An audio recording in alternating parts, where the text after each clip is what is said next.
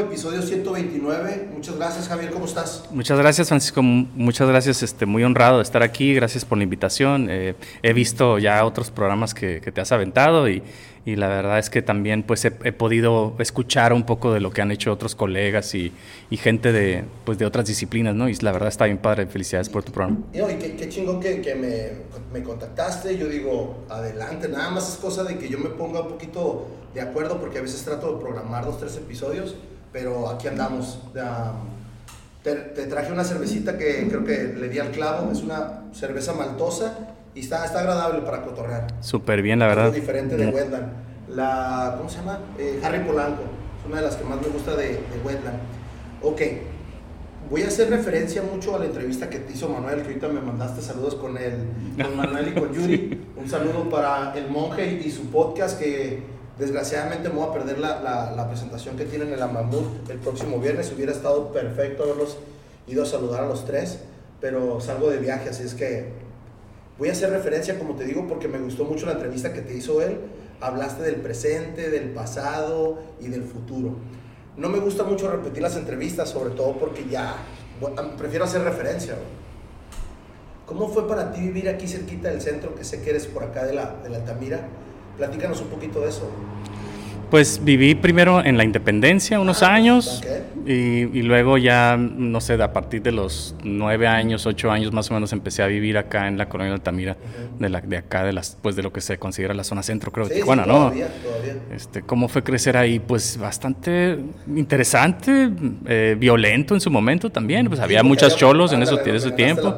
Entonces, pues me tocaba ver, por ejemplo, como, como vivos, viví y todavía, de hecho, mi madre vive cerca de aquí de la de la escuela primaria Álvaro Obregón y de la secundaria número 6, pues afuera se agarraban a, madrazos los cholos a cada rato. A cada rato se, daban con todos los máquinas 13 contra no sé qué otro barrio y, en fin, había muchos barrios de la villa que bajaban por acá y se daban contra los de la Altamira, en fin. Sí, sí, sí. Todo... los máquinas eran, eran algo especial, ahorita que los mencionaste, a lo mejor vamos a hacer referencia dos, tres veces de estos cabrones.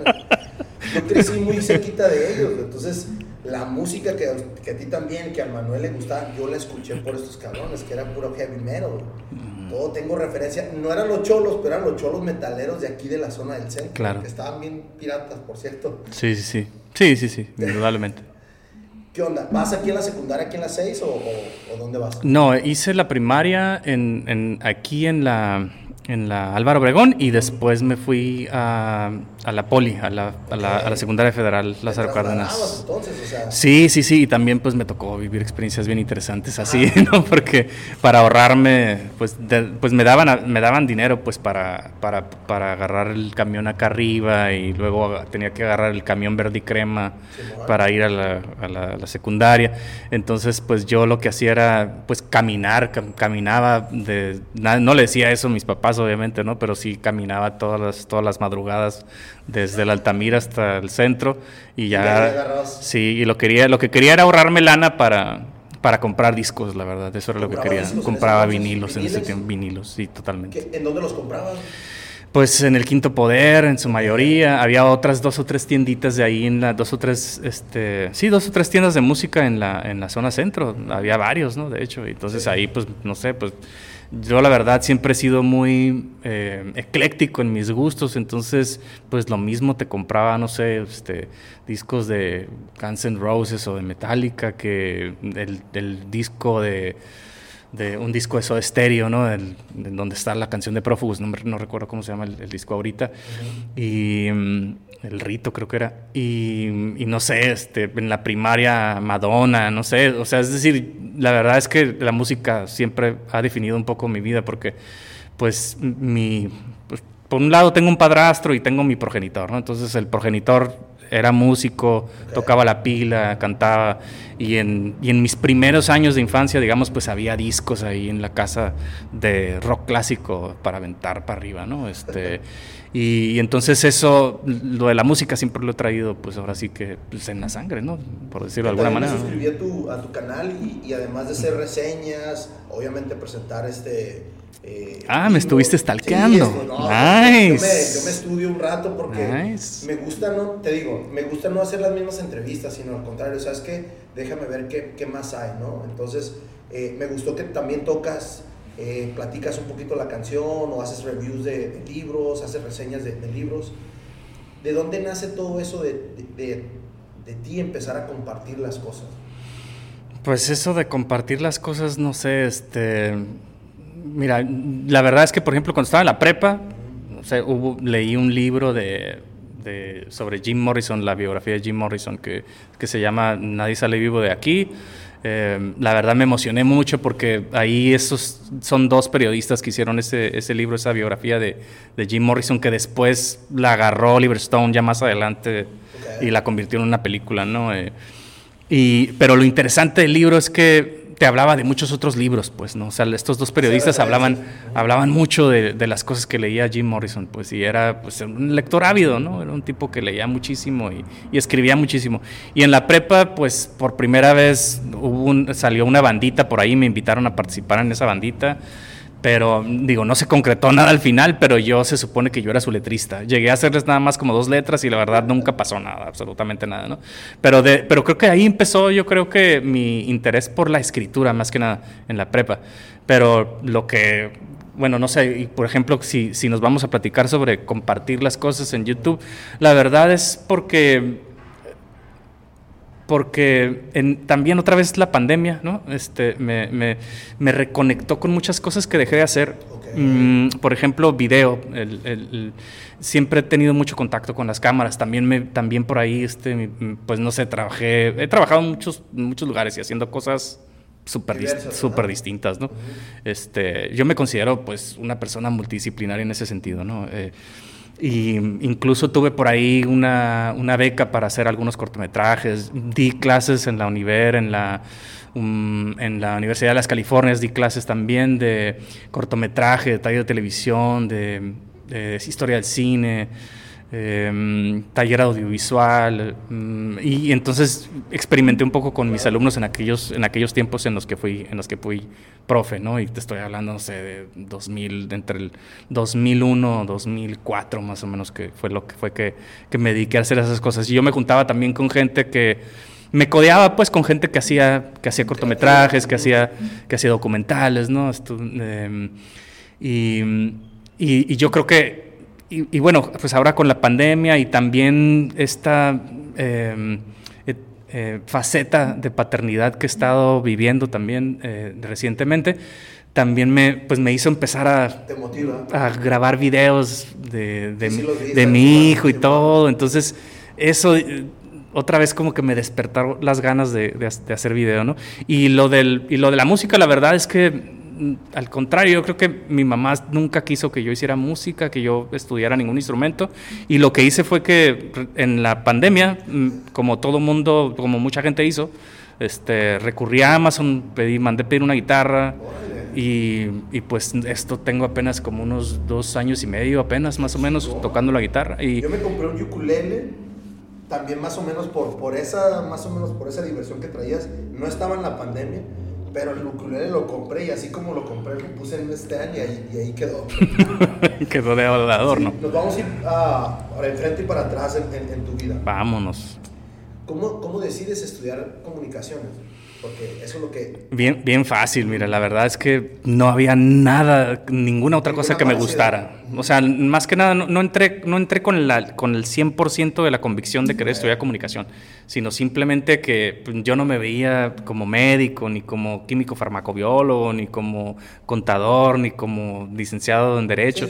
Entonces, eh, eso era lo, lo que más o menos se acercaba a lo que yo, a lo que a mí me interesaba. ¿Por qué? Porque pues ojeando la, la, la, y las materias. Exacto, viendo que había fotografía, blanco y negro, taller de fotografía de color, taller de televisión y todas estas cosas a mí me llamaban mucho la atención y por, y por eso lo hice, ¿no?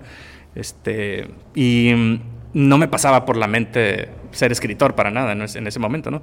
Yo descubrí la literatura gracias a que había un tronco común en la carrera y pues primero vimos eh, introducción a la literatura hispanoamericana y luego el, siguiente semestre vimos eh, poesía o literatura de los siglos de oro, me parece, del siglo de oro español. Entonces, eso, eso fue lo que despertó mis ganas. Y aparte, la escuela estaba, la Facultad de Humanidades no era facultad, era Escuela de Humanidades y estaba en la en la avenida Televisión, en la, en la colonia Juárez, por ahí por la avenida Televisión, muy cerca de ahí.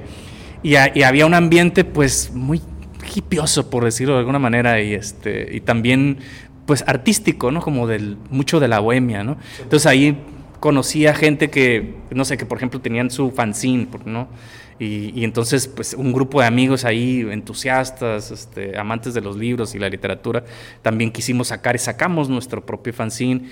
Y en ese, y en ese momento se da, surgió un boom, ¿no? Y del que seguramente ya te hablaron aquí en, en un programa, ¿no? Sí, este, Y, van varios. ¿En qué, qué, coordinabas tú exactamente en ese fanzine? ¿Cómo, ¿Cómo era tu participación o en qué participabas tú en eso?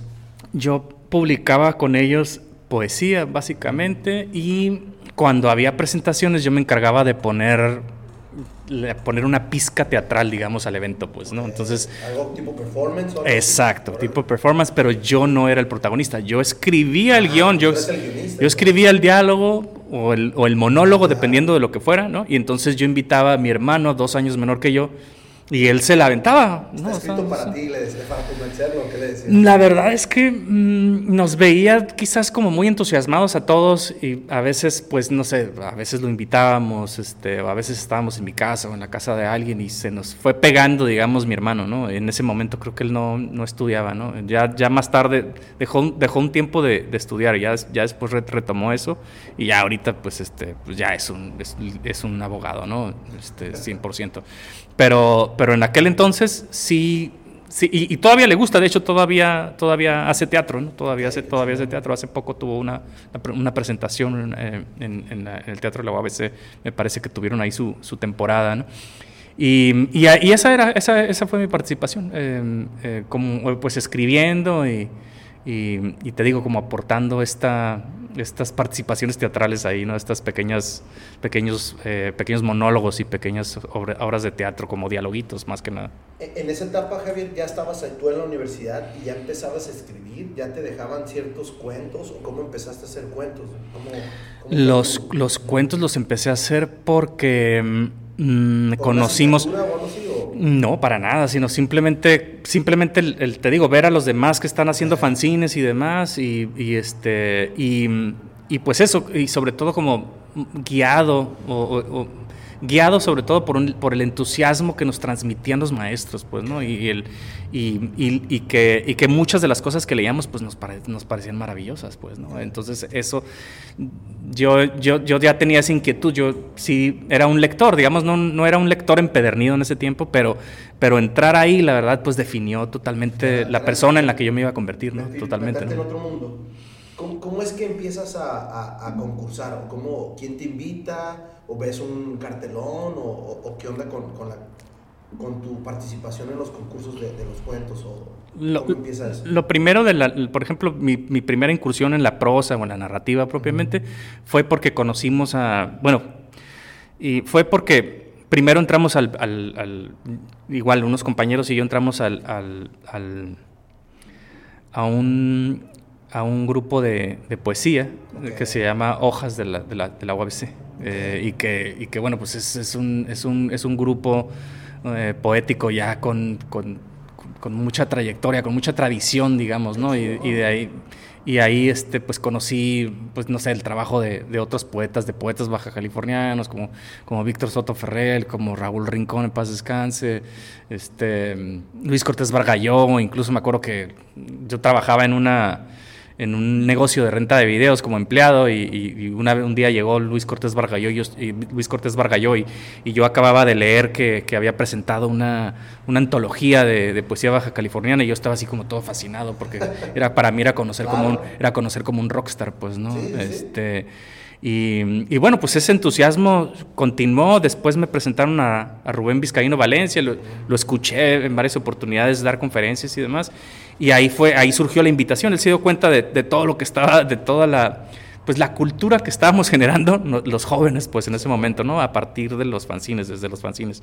Y, y, y él fue el que nos invitaba, nos invitaba a colaborar con él, ¿no? Y, y, además nos decía que nos iba a pagar. Para eso teníamos que, obviamente, inscribirnos, darnos de alta en Hacienda, pero pues valía la pena, ¿no? Simplemente, y ver, por supuesto, tu trabajo publicado, ¿no? Y por supuesto, recibir la crítica de Rubén Vizcaíno Valencia, que era infalible y que no te lo decía en tu cara, sino que De adrede en la antesala, porque él siempre que llegabas a su oficina estaba alguien, alguien estaba ahí con él, pues, ¿no? Este, platicando con él. otro escritor, otro colaborador, por supuesto, de la, de la, del suplemento Cultural Identidad, ¿no? Y entonces, este, de, hablaba, o sea, criticaba textos y tú inmediatamente sabías que estaba hablando de ti. Y yo creo que, y yo creo que lo hacía adrede, ¿no? Se lo hacía a propósito. Y, yo creo que era su manera de, de, ir formando un poco, ¿no? Las generaciones de escritores de Baja California o, a los escritores que, que, más adelante íbamos a dar un salto, ¿no? Y es buena táctica porque ahí estás, ¿no? Aunque no te lo está diciendo directamente, Exacto. Pero, ahí estás escuchando. Así es. Entonces, incluso hasta, hasta te sientes, hasta te agüitas menos, pues, ¿no? Exacto. Porque es, porque es como una indirecta, ¿no? está interesante. Donde sí, donde sí eran duros era en, en, en, hojas de poesía, ahí sí era directa la, crítica, ¿no? Yo desde ahí empecé... Era un taller... Era el taller, de, era el taller de poesía, el taller hojas de poesía de la UABC, así es. Más que nada ese era el taller. sí, no, por supuesto, sí. Yo, yo entré después a muchos otros, ¿no?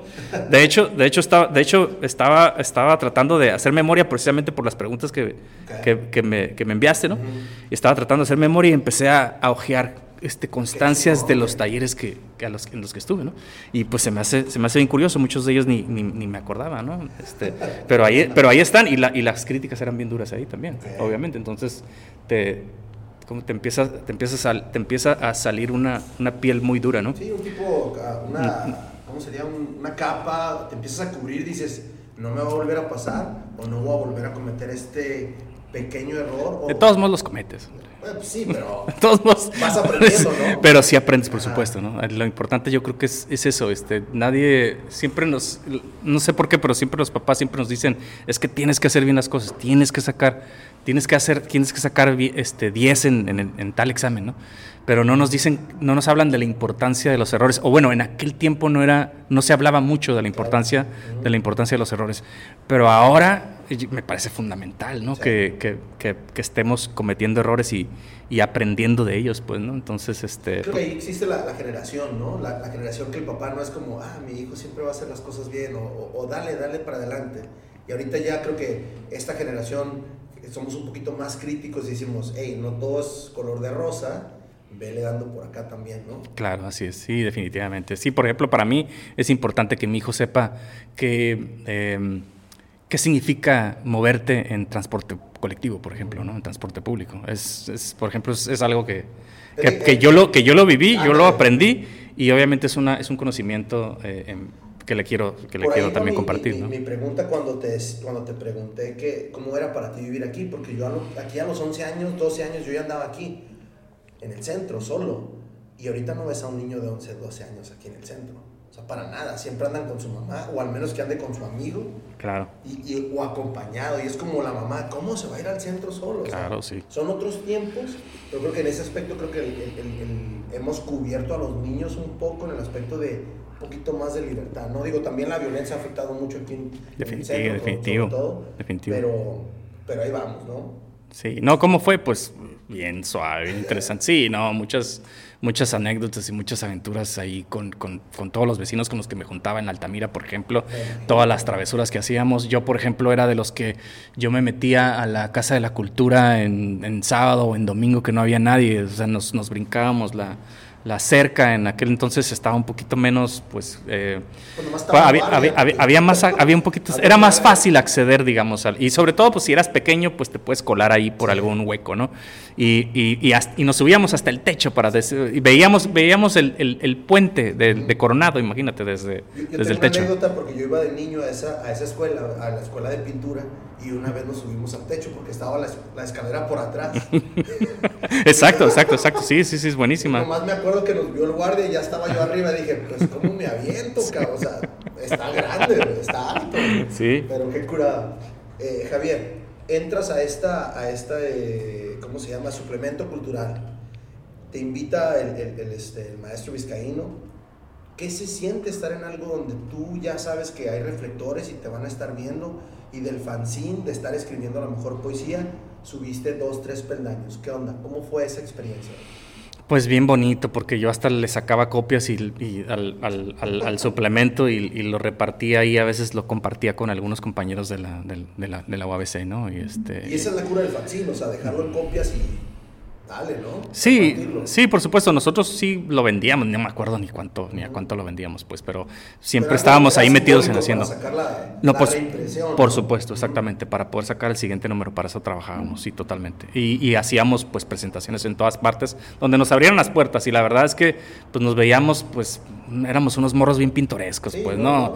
Había un darqueto y luego había, pues yo era un raro, así como medio reja chili pepper, ¿no? Este, esa era al menos mi indumentaria en aquel tiempo, pues, ¿no? O sea, yo estaba fascinado con Sugar Sex Magic y, en fin, Fíjate, pues, ¿no? Acabo de terminar de escuchar el, el, este, el podcast que le hizo a Joe Rogan a, a Anthony, al, al vocalista de Red Chili Peppers. Está muy Ah, chingón. ok. Te lo voy a mandar mañana, te voy a mandar el link. Órale. Está muy divertido. eh, también se van para enfrente y para atrás, hablan de los principios de Red Chili Peppers hasta lo último que anda haciendo ahorita con sus hijos y ya lo ves y dices, güey, está, está grande, ya tiene 62 años el cabrón. Wow. Entonces, ya es todo 40 años de carrera, güey. Sí, sí, bastante. Está, está ¿no? muy interesante ese podcast. ¿Cómo, no, no me contestaste hoy, cómo empiezas a concursar? ¿Cómo preparas tú un, un cuento y dices, a ver, espérate, este, esta es mi ópera prima y me voy a exponer? ¿Qué onda con eso? Pues mira, una vez publiqué un, lo que pasa es que yo, yo publicaba, como no sabía realmente yo escribir cuentos, yo lo que publicaba era, pros- trataba de escribir prosa poética, porque según yo lo que me- a mí me salía bien era la poesía, ¿no? ¿Por qué? Pues porque estaba en el taller de poesía, etcétera, y, era, Sí, pues y, y en general era lo que más escribíamos los que participábamos en el fanzine, ¿no? Y también los, los otros fanzineros, ¿no? Por supuesto, ¿eh? O sea, también escribían mayormente poesía, porque además era más fácil de publicar, porque tenías muy pocas hojas de, de repente en el fanzine, dependiendo de cuál fuera, ¿no? Pero había muchísimos, ¿no? Los Icon Nocturno y muchos otros, ¿no? Este, entonces, un- en una ocasión, de esas que llegué temprano ahí, llegué, llegué temprano ahí con el, con el maestro Ben Vizcaíno Valencia, y, y estaba hablando de, de un cuento, ahora sí mi primer intento de cuento, porque incluso él mismo me lo había exigido un poco, exigido entre comillas, ¿no? Pero digamos que me lo había sugerido, Escríbele ¿no? Este, sí, o sea, oye, no, pues ya, dame un cuento, ¿no? Y entonces creo que le escribí como unos dos o tres cuentos y en uno, y, en, y, y tiro por viaje llegaba y, y escuchaba la crítica, ¿no? Este, y, y recuerdo que hubo uno en particular que, que, que me dijo que casi, casi, sea, como que lo escuché así, como que casi, casi llegaba, ¿sabes? O sea, como que casi, casi llegaba a, a algo bueno, pues, ¿no? El- como que casi, casi llegaba a un desenlace interesante, ¿no? Y ok, me quedé con eso y, y- y más adelante vi, el, el Secut sacó una convocatoria de, para, de, de un concurso, pues, de cuento para mayores de cierta edad y menores de cierta edad. Entonces yo era de los, del- yo iba a participar en la categoría de jóvenes, pues. Y, y- y yo recordaba, y a mí me gustaba mucho ese cuento, aunque, y, y pero también estaba de acuerdo con, con Vizcaíno, ¿no? O sea, le hacía falta algo, pues, le hacía falta como una vuelta, una vuelta de tuerca y un desenlace bonito, ¿no? Entonces, eh, pues me puse a trabajar en eso, básicamente, o sea, dije, lo voy a agarrar, lo releí, lo releí, lo releí, y entonces encontré la manera de, de resolver ese, ese pendiente que había en, el, en, el- en la solito, narración. Sin ayuda de nadie. Yo solito, sin ayuda de nadie. y Este, y, y, y, y básicamente es, es por la pasión que sentía yo por, por la escritura. O sea, siempre me. Desde que conocí el acto de escribir, la verdad me, me apasiona mucho, ¿no? Entonces, pues busqué eso, busqué la solución para ese, para ese, para ese cuento y lo envié al concurso y saqué primer lugar. Y así fue como, mm, fue mi primer premio y además, pues, eh, la posibilidad de verlo publicado en una antología, pues, pues padrísimo, ¿no? Y además, pues, es- llegar ahí a la presentación y recibir un chequecito, ¿verdad? De manos del Secut, pues está toda madre, ¿no? ¿Qué, es para ti? Me imagino que la feria es, un- es algo importante, pero ¿qué es para ti competir y ganar? ¿Qué, sacas de eso? ¿Qué, qué dice Javier? Dice, oye, pues no, si, si lo hice, no, no fue fácil, pero sí le buscaste, le estuviste buscando, pero el resultado ahí está. ¿Cómo sales de esa, de esa hasta cierto punto, de esa meta?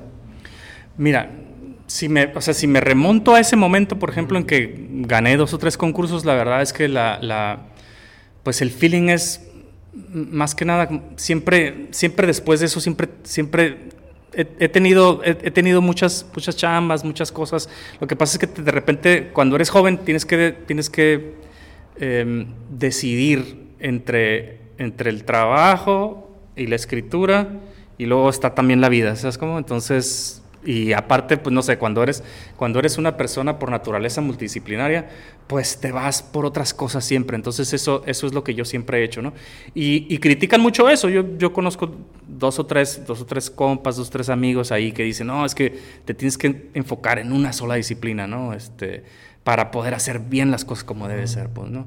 Y entonces yo nunca fui de esos, pues. Siempre, siempre he sido de, quiero hacer esto y vivir esto, experimentar esto.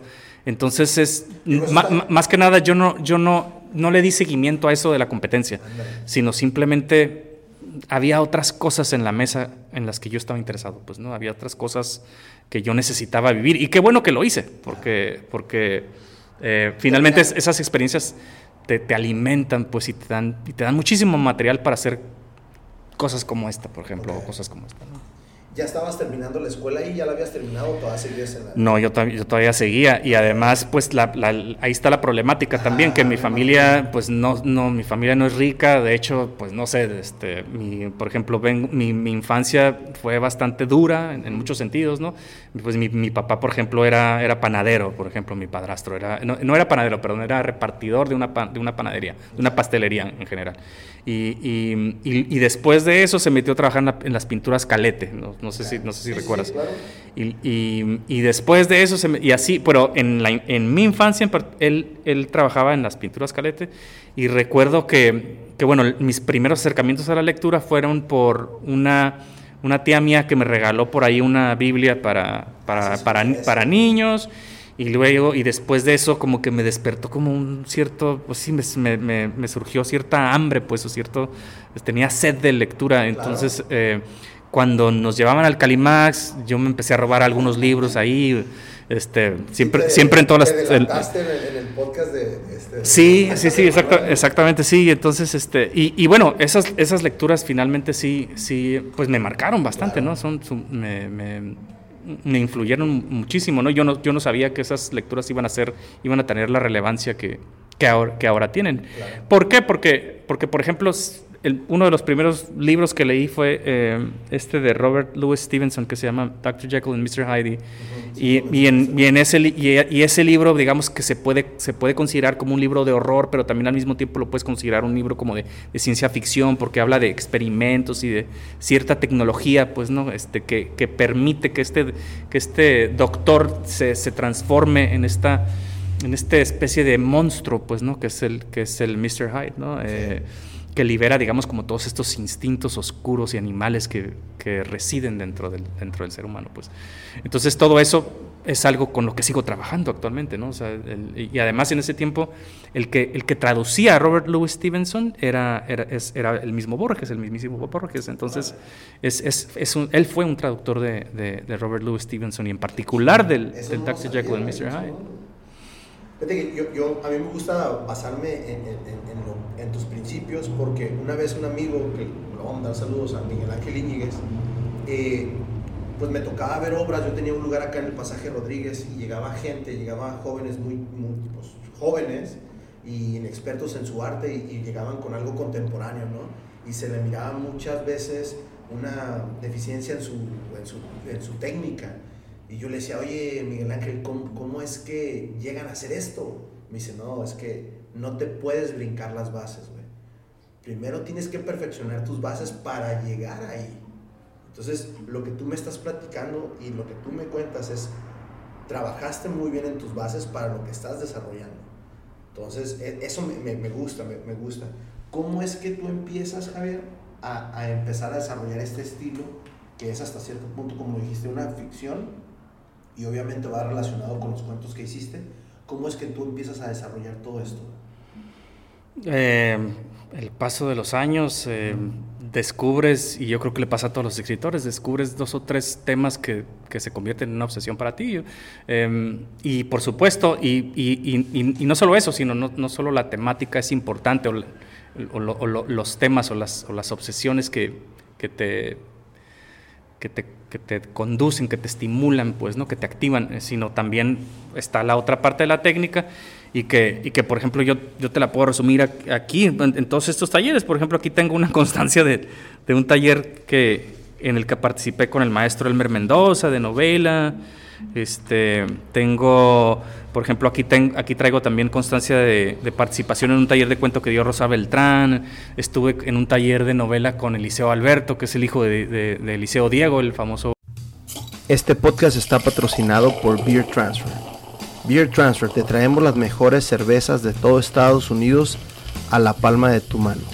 Síguenos en nuestras redes sociales como Beer Transfer. Eliseo Alberto que, que, ganó el premio Alfaguara de novela con, con, Caracol Beach en aquel entonces, en el 98, por ahí más o menos. Este, conocerlo y, escucharlo, ¿no? Eh, eh, y escucharlo, criticar o analizar el trabajo que yo llevé, pues eso es, eso es, invaluable, ¿no? Eh, en paz descanse, Eliseo Alberto, ¿no?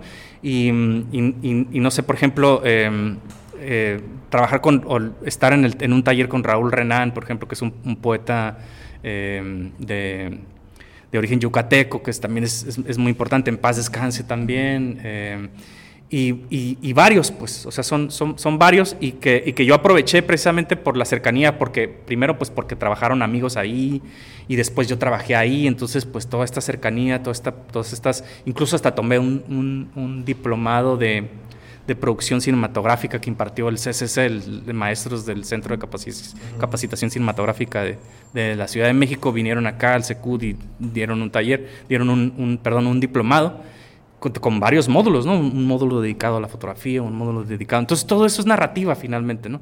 Y todo esto son, son los lenguajes con los que yo he estado trabajando desde hace años, ¿no? Em, ¿Qué más? Eh, el, otro taller con, de novela con Heriberto. No, de hecho, ese fue diplomado, creo. Diplomado este, de, de novela con Heriberto Yepes también. Este se me va el nombre de. lo invité, me dijo que no, pero yo creo que ya después lo voy a convencer sí. Pues es un hombre muy ocupado, sí, yo creo. Sí, sí, em, Javier, ¿cómo empiezas tú, después de que ganas un concurso, empiezas a armar tu, tu proyecto que fue tu primer libro, que es esto es lo que pienso de ti. Ah, porque ahí, ahí estaba yo, ahí estaba yo, este, pues recientemente había ganado ese premio de ah, cuento y entonces ellos inmediatamente después, como seis meses después o no me acuerdo si fue un año después, sacaron otra convocatoria también para, para novela, ¿no? Y también igual para categoría de jóvenes y categoría de, más, no sé, de más de 25 años o más de 30, no recuerdo cuánto, qué, edad, qué edades eran en ese, en ese, tiempo, ¿no? Y, ¿Ya pues tenía... ¿Ya tenías algún tema, ya tenías algún texto y nada más lo extendiste o, o cómo...? O sea que yo tenía vamos, o sea que muchas de las prosas poéticas que yo escribí, que publiqué ahí en, el, en, el, en el suplemento Cultural Identidad, algunas de ellas, algunas de ellas tenían referencias eh, a mi propia vida, pues no eran, había muchos rasgos autobiográficos en esos, en esas prosas poéticas. Entonces se me ocurrió, ¿qué tal si yo hago una, escribo una novela eh, donde narre un poco de mi vida y luego lo combine eso con con, prosa, con prosa poética. ¿Cómo sería, ¿Cómo sería este experimento? Fue lo que yo me pregunté. Dije, puede ser interesante, ¿no? O sea, tomar nota de mi día a día, qué, estoy haciendo, a dónde voy, me pongo una peda con mis compas, qué hago en el trabajo, cómo me desenvuelvo con, algunas personas ahí en el trabajo, ¿no? Eh, ¿Qué cosas en general voy haciendo día tras día y qué pienso sobre, sobre eso? Por eso se llama Esto es lo que pienso de ti, el, libro, ¿no? Entonces, este, es una novela fragmentaria, es una novela experimental, le, llaman novela, pero yo, yo, diría que es más bien como un relato largo, tal vez como un cuento, un cuento largo, que tiene rasgos autobiográficos, pero no es del todo autobiografía como tal, pues, ¿no? A mí me, a mí me gusta mucho eso. yo, mucha gente va a decir, ah, estoy leyendo lo, quién, quién, es Javier, pero en realidad solo tú sabes qué es verdad y qué es, mentira. Exacto, sí. Este, es algo que ya se ha hecho desde hace, desde hace mucho tiempo, ¿no?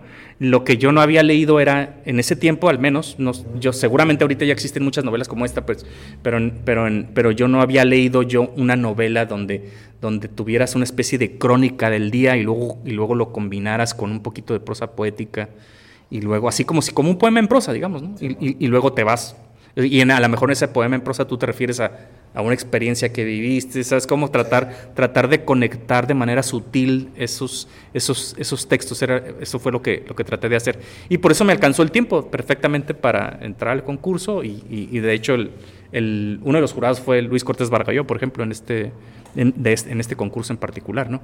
Este, y Y, explico esto de los rasgos autobiográficos combinado con, con, la ficción, porque finalmente cuando escribo un libro sí, sí, sí, me gusta que sea literario, pues, es decir, me, yo, yo, yo lo que busco es que pues enganchar al lector ¿no? con, con, con, lo que estoy, con lo que estoy contando. Y muchas veces la realidad no te va a dar eso, pues no. La, la, la, realidad no siempre te da algo súper interesante, que es, tú, tú, necesitas, bueno, al menos yo sentí que yo necesitaba meterle un poquito de mi cosecha para que quedara bien redondeado el capítulo y, y, no sé, pues que, que resultara atractivo pues para, para el lector, ¿no? Desde ese entonces ya pensaba en eso, ¿no? En el lector. ¿Quién te enseña eso que acabas de decir?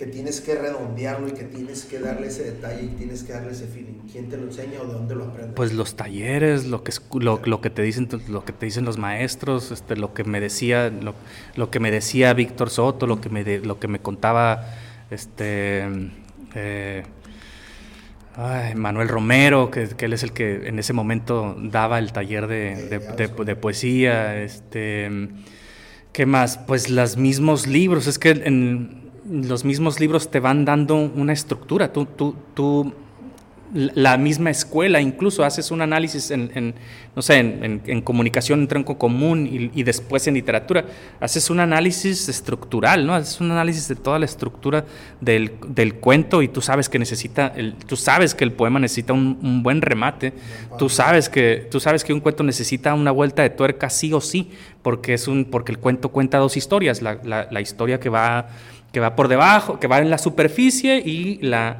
la, que, la, historia subterránea que, que, con ciertos indicios se va a ir asomando, se va a ir asomando hasta que al final, digamos, este, para que sea al, menos el tipo de, de, cuento clásico, pues este, necesitas, necesitas tener un final sorpresivo, pero que sea coherente con todo, con todo el resto, de, con, todo, con, el, con el resto del, del texto que, que, que, planteaste, ¿no? que escribiste. Entonces, pues eso la verdad, pues sí, sí, sí, sí te lo dicen en, en, el, en, el, en los, talleres, pero la verdad es que se, se, mama directamente de los textos. O sea, es, es, eso es... Mm, lo, lo, lo absorbes, pues completamente lo, lo absorbes. Exactamente. No, y, y además en, en, la misma edición, o sea, te, te vas haciendo de, de, de una, de, una de una autocrítica, ¿no? Estás, estás analizando el texto, lo, lo vuelves, vuelves a leerlo, el texto después de escribir, y lo vuelves a leer y lo dejas descansar lo regresas a él y te das cuenta que le hace falta aquí que le acomodes algo, pues, ¿no? Que le, que le ajustes, que le hagas unos ciertos ajustes y que, y que, y que le aprietes las, las, las, tuercas ahí donde, donde haya quedado algo flojo, ¿no? Qué chingón.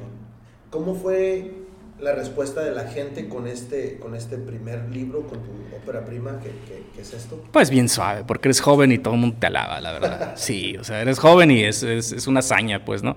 Que hayas escrito un libro a los 23 años, por ejemplo, ¿no? Creo que 22. Y mi seudónimo era Bruce Willis en ese entonces. Ah, okay. pero, Bruce Willis, este, como, ah, exactamente como Bruce Willis, así, pero, pero Bruce Willis B-R-U-S, ¿no? Bruce Willis, así es, o sea, no cualquier Bruce Willis, sino un Bruce Willis personalizado, ¿no? un McLean cualquiera, ¿no? Ahora, de, este, de este primer este ejemplo que te avientas, surge otro que es el que traías ahorita, ¿no? Que es el de, el de ficciones de carne y hueso. Sí, bueno, pues este, este, como te decía hace rato, te platicaba, ¿no? Fuera del aire, que, que es, es, es, un libro al que le tengo mucho cariño porque ahí está un, el, el, cuento con el que, con el que gané el, el Premio Nacional de, de, de, Cuento Fantástico de Ciencia Ficción, que se llama La Columna. Es, es el primer cuento y, y, creo que también va a definir un poquito mi, mi futuro, el futuro de mi escritura, porque, porque ese es el primer cuento en el que Aquí pasó algo curioso, ¿no? Yo estaba, yo, yo estaba en, en, un taller con Guillermo Samperio, él dio un taller acá en el, el organizó el SECUT y, y, el, y el CUT, la universidad, el CUT Universidad. Entonces, de hecho, se, se, se, se desarrolló ahí el, el taller, ¿no? El, el, que dio Samperio. Y ahí fue cuando se me, se me ocurrió, este, nos puso Samperio una serie de ejercicios. Él tenía un libro que compré, por cierto, en esa, en esa ocasión, que se llama Y después apareció una nave eh, recetas para nuevos cuentistas, algo así se llama, ¿no? Es un librote así de Alfaguara. Y este, lo compré y me lo, me, lo, me lo chuté. Y luego vi que puso ahí en el taller dos o tres algunos ejercicios que ya estaban incluidos en ese, en ese libro.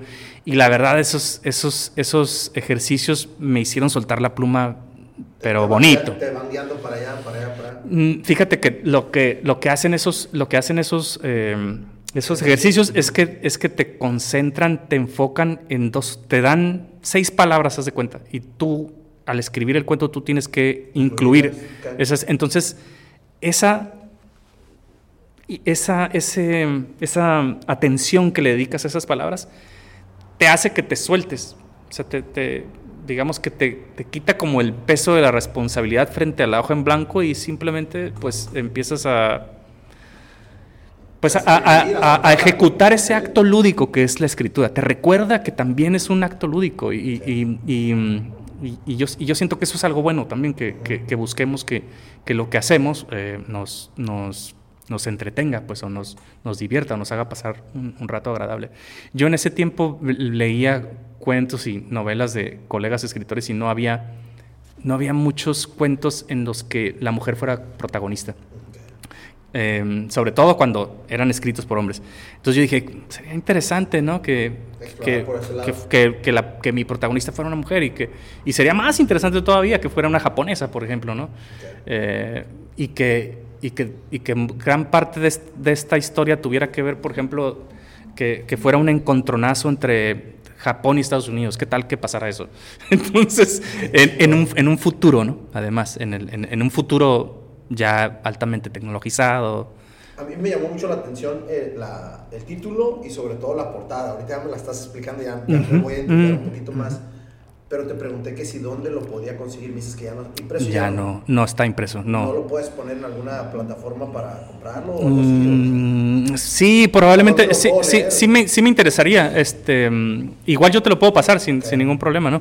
Pero sí, em, digamos que este, este, este libro tiene algunos cuentos que no me gustan tanto y que tendrían que reescribirse para que, para que, para que yo pudiera sacar, para que yo pudiera reimprimir este o reeditar. El libro tendría que trabajar en eso, pero ahorita no tengo tanto tiempo porque el trabajo y además tengo No, y otros además libros, ya- tengo otros libros en puerta, ¿no? Ya es pasado, ¿no? Ya. ¿O cómo le haces tú? ¿Hay, hay textos, por ejemplo, que te han llamado la atención volverlos a editar o no? De hecho, este libro es producto de eso. Porque yo, en, el, en aquel tiempo, precisamente cuando estaba, cuando, cuando acababa de, de salir del taller de, de, de Samperio, em, en ese momento había un problema muy grave en Ciudad Juárez, que eran los feminicidios.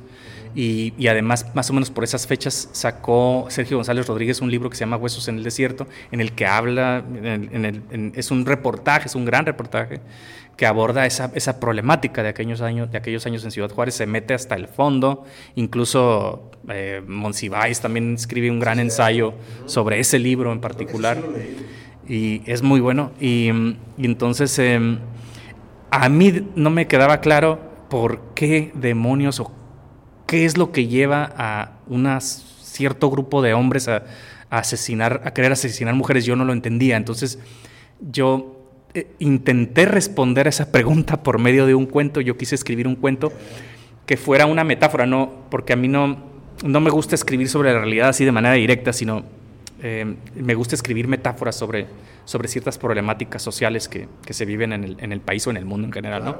Entonces yo intenté hacer eso y el cuento, la verdad, no me quedaba, no me salía, se, se- se me extendía demasiado, los, los, los personajes empezaban a multiplicarse y entonces pues simplemente no estaba preparado para escribir ese cuento. Entonces yo lo dejé, ¿O dejaste descansar un rato?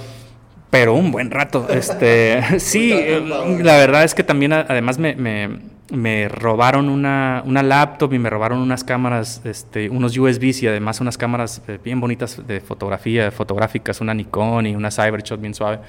Y, y- pero en la laptop iban varias, pues varios textos, ¿no? Perdí ya dos novelas que no voy a poder recuperar y varias cosas, pero sí pude recuperar algunos cuentos porque los, me los había mandado a mí mismo por correo, se los había mandado por correo ¿Sabes qué eso hago a otras siempre personas. Siempre, siempre. Cualquier cosa me la mando a mi correo y tengo como hasta dos, tres correos. Los hago copy y ya. Por si algún día me llegan a robar algo que gracias a Dios nunca me han robado nada. Si acaso una sudadera en uno de los aquí de la calle tercera, me acuerdo que me estrellaron mi vidrio. Ujú. Pero de ahí en fuera creo que no, no he sido este partícipe de, de esa estadística. Javier, ¿cómo, ¿cómo empiezas tú a trabajar en el, en el otro trabajo, en el otro este, libro que tienes? Yo nada más quería hacer referencia de que me, me gustó mucho la, Claro. la, la portada y todo eso. Pero espero y me lo, me lo compartas. ¿Cómo empiezas tú a trabajar en este, que es el muerto después de muerto, que fue hasta cierto punto de, de donde hablas un poquito más con, con Manuel, en el, en el, podcast de Manuel? Sí, yo estaba trabajando en el Secut y me tocó organizar una... Bueno, para, para empezar, pues yo era un gran lector del Z. La, okay. había, había mucha gente que me criticaba y me decía, eh, ¿por qué lees esa chingadera? ¿no? ¿Sabes? Pero a mí me gustaba, y sí me gustaba leer a Blancornelas, pues, porque era un tipo bien directo, era un tipo bien valiente, súper valiente, la verdad, este, y, y también sus, sus, sus, periodistas, ¿no? La, la, también la gente que trabajaba con él, en su mayoría, eran, eran, pues me parecía gente con, con mucha valentía. Y, y, en, y en ese tiempo, precisamente, en los 2007, 2008, pues yo ya me había leído quién sabe cuántos semanarios, ¿no? Y sobre todo, y la, y sobre todo la temática del narco me llamaba mucho la atención. Siempre, siempre la novela negra me gusta mucho. Na, na, no la ejerzo o no la he ejercido porque me han atrapado dos o tres cosas que he tenido que sacar, pues, ¿no? Sacarme del cuerpo, ¿no? Porque el, el cuerpo te lo pide, pues, ¿no? Entonces, eh, en ese tiempo me, me, había leído yo todo eso, o sea, tenía muchísima información en la cabeza, además de las imágenes que dieron la vuelta al mundo de de, de, los, ni, de los niños, sí, este, sí, la cúpula, uh, todos esa, exacto, ¿no? Los, los, los, niños este, tratando de, de, pues de salvarse, ¿no? De, un fuego cruzado ahí, de un tiroteo y, y, los, y los, pues los colgados que empezaron a aparecer, más, más, las narcomantas, más los narcovideos y el blog del narco, en fin, todo, todo eso, sí, todo eso me lo, todo eso me lo leí, me lo, este, lo, lo interioricé de alguna manera, pues yo no sabía que estaba haciendo eso. Y y en, y en, ese tiempo programé una actividad, la hice en conjunto con un, con un, compañero que se llama Edgar. Hicimos y dijimos, oye, pues ya se va a cumplir un, un aniversario redondo de, de, la novela y de la película de La Naranja Mecánica. ¿Qué onda si hacemos, qué onda si juntamos un cineasta y juntamos un, y a un, y a un escritor o, al, este, o algún, algún académico alguien especializado en literatura que venga a hablarnos sobre, por un lado, la novela y que empiecen a hacer como una comparación entre la novela y la película. ¿Qué onda con eso? No? Y, y, y, y, a mí me parecía perfecto porque yo ya me había puesto, yo, yo, tenía, yo tengo un tatuaje de, de Alex de la Naranja Mecánica y te voy a decir por qué lo tengo, porque a los 13 años fue la, la, la Naranja Mecánica fue la primera película que vi donde, donde, gana, donde, donde yo creí, ¿verdad? Creo, yo, yo, o bueno, así lo interpreté en ese momento, yo creí que ganaba el mal, pues, ¿no? Este, el, el, el, al final, eh, en, al menos en la película, eso es lo que pasa, que uno se queda con la idea de que, de que Alex pues no aprende nada de su de su de su de, de su exacto no, no, no aprende nada de su mala experiencia a pesar de que se sometió al tratamiento ludovico él no aprende absolutamente nada. Él vuelve a las andadas o eso es lo que lo que se infiere del final de la película. En la novela es completamente distinto en la novela la novela es, es otro final es, es, mucho más mucho más realista en el sentido de que de que un, un, un, joven finalmente va a superar eso, pues, ¿no? Cuando eres joven, me parece que, que sí tienes cierta inclinación, como tienes un chingo de energía, tienes cierta inclinación a la violencia y, te gusta a lo mejor, no sé, pues como en mi caso, ¿no? Agarrarte madrazos de repente con gente o, meterte al, desmadre de los mosh pits o, o, del slam, pues, ¿no? Sí, en los sí. conciertos, etcétera, ¿no? Yo, yo de adolescente incluso, yo recuerdo este, la primera vez que me hice un mohawk, por ejemplo, fue porque fui a ver un concierto de Turbulencia Caótica y este, Solución Mortal y Specimen a las escapistas de la Cacho, por ejemplo, ¿no? Este, y ahí me rompieron el hocico por primera vez y así, ¿no? Y en fin, tantas, tantas sí, experiencias, ¿no? Que te marcan, ¿no? Entonces a mí me marcó mucho esa película por eso, porque yo, yo era súper fan de las películas de, de terror, ya no lo soy porque me parecen ya muy predecibles, la verdad. De, tal vez de sí, tal, vez, tal, tal, vez eso, tal vez de tanta película que también ya vi, ¿verdad? Entonces, sí. entonces el, el, el, caso era, era de que yo era súper fan y yo siempre que, que iba a, una, a, un, a un lugar de renta de videos, eh, buscaba películas de terror y a mí me parecía que esa portada, a mí yo llegó, llegué por casualidad a esa película, a mí me parecía que esa portada era de una película de terror, pero no era eso. Ajá. Es una película que te hace pensar, pero muchísimo. Cabrón. Entonces, eh, eh, entonces, cuando llegó ese momento, pues yo ya tenía bien interiorizada también la película. Y entonces al cineasta que invitamos se llama Ezio Avendaño. Él, él es uno de los, de los cineastas, eh, de los pocos cineastas en, en, en, México que ha hecho cine para zombies. De hecho, creo que el primero, tal vez, que hizo, que hizo cine para zombies, hizo una película que se llama Otro ladrillo en la pared, como Another Brick in the Wall, pero, pero, pero se trata de, de zombies que que son, que son albañiles o que, o que surgen en una, de una, en una construcción. Y, y, además la música la hace Botellita de Jerez, ¿no? La, la, la película de, de ese largometraje. Creo que es mediometraje, me parece. No, no estoy seguro ahí cuál es la diferencia, pero creo que es mediometraje. El caso es de que, pues, de repente yo dije, güey, narco, narco eh, la naranja mecánica, los drugos y, y, y los zombies. Entonces, en este, en este cruce de, de ideas, a mí se, me ocurrió, ¿y qué, ¿y qué, pasaría si, si yo me pongo a escribir una metáfora sobre el narco desde el punto de vista de un narcozombie? ¿Cómo sería ese narcozombie? ¿Qué rol jugaría dentro de una organización? ¿Cómo hablarían? ¿Hablarían como, tendrían su propio lenguaje tal vez, como los drugos, que hablan en Natsat, que tienen, por ejemplo, incorporan palabras del Natsat? Y, le dan cierto giro juvenil a, sus expresiones. ¿no? ¿no? sería, ¿No sería interesante hacer algo así? Crear mi propio universo, inventar el narcozombie desde la novela, desde una novela mexicana, digamos, ¿no? Entonces, entonces ahí, ahí se me prendió el foco y la verdad ese, ese mismo día llegué a escribir las primeras páginas a mi casa de, de, lo que después se iba a convertir en, Muerto después de Muerto. Esa es la, esa es la historia de cómo surgió. Cuando, cuando terminas el, el, el, libro, cuando lo empiezas ya a dar tu, no sé, la revisión o lo reescribes, ¿qué, ¿qué, empiezas a darte cuenta? ¿Cómo empiezas a darle tú el twist? ¿O desde el principio ya sabías tú el twist? Sí. Ese, como le dijiste, ese, ese, apretón de tuercas. Sí, sí me costó un poco de trabajo editarlo, sí, definitivamente. Este, sí, porque es un vortex muy chingón, güey. O sea, está curada como me lo narraste ahorita, ya, ya, ya tengo ganas de leerlo.